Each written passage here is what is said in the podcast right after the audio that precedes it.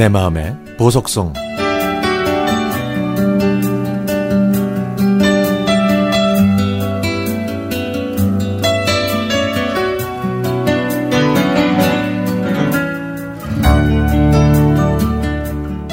엄마는 저와 제 동생이 초등학교 다닐 때 위자료 한 푼 없이 맨몸으로 자식 둘을 데리고 이혼을 하셨습니다. 제가 중학교 입학할 즈음 단순하게 가난하다고만 할 수 없을 정도로 저희 집 형편은 매우 힘들었죠. 밤낮으로 일하는 엄마와 두 칸짜리 상가주택 옥탑방에서 저희 자매는 사춘기 시절을 보냈습니다. 부모님이 이혼을 받아들이긴 했지만 철이 없었던 저는 부모님을 원망하면서 질풍노도의 시기를 보내야만 했죠. 그렇게 엄마와 두 딸은 힘든 시간을 보냈고 제가 성인이 됐을 때 엄마는 재혼을 하셨습니다. 풍채 좋고 호인이라는 표현이 어울리는 분이 새 아빠가 되어 주셨습니다. 당시 동생은 천안에서 대학을 다니고 있었는데요.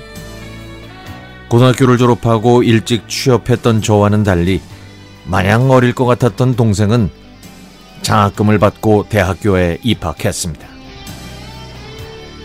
저희는 고생하신 엄마의 마음을 알기에 스스럼 없이 아빠라고 불렀고 아빠는 저희가 그동안 받아보지 못했던 자상함을 주셨죠. 저희의 귀가 시간이 늦어지면 밖에 나오셔서 기다리셨고 어려운 일이 있을 때 차분히 해결해 주셨고 조언도 해 주시면서 묵묵히 저희를 안아 주셨습니다. 그런데 어느 날 아빠가 복통을 호소했고 엄마는 저에게 전화를 하셔서 떨리는 목소리로 아빠가 많이 아프다고 말씀하셨습니다. 동년배보다 젊어 보이고 운동도 잘하시는 아빠였는데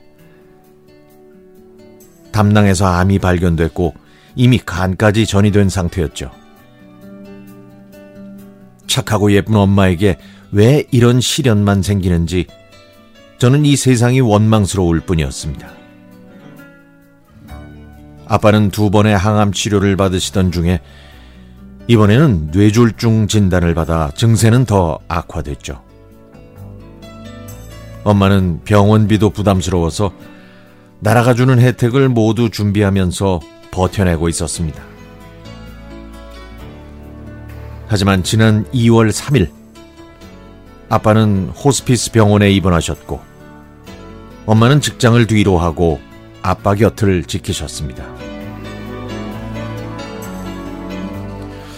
오늘은 아빠가 저희 곁을 떠나신 지 2주가 되는 날입니다.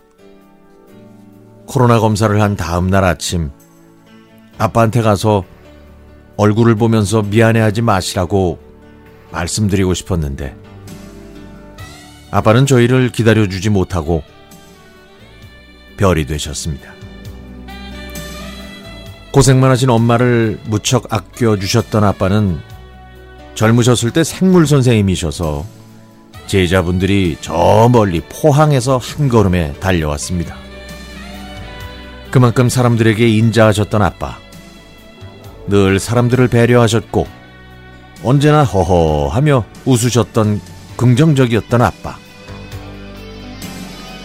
저희는 아빠를 그리워하지만 아빠의 빈자리를 억지로 채우지 않으렵니다. 보고 싶으면 보고 싶은 대로, 생각나면 생각나는 대로 아빠를 추억하고 회상할 겁니다. 이게 아빠를 그리워하는 큰딸이 할 수 있는 그리고 아빠가 믿어주셨던 큰딸이 할 수 있는 유일한 방법이니까요. 힘겨운 목소리로 저를 믿는다고 하셨던 아빠.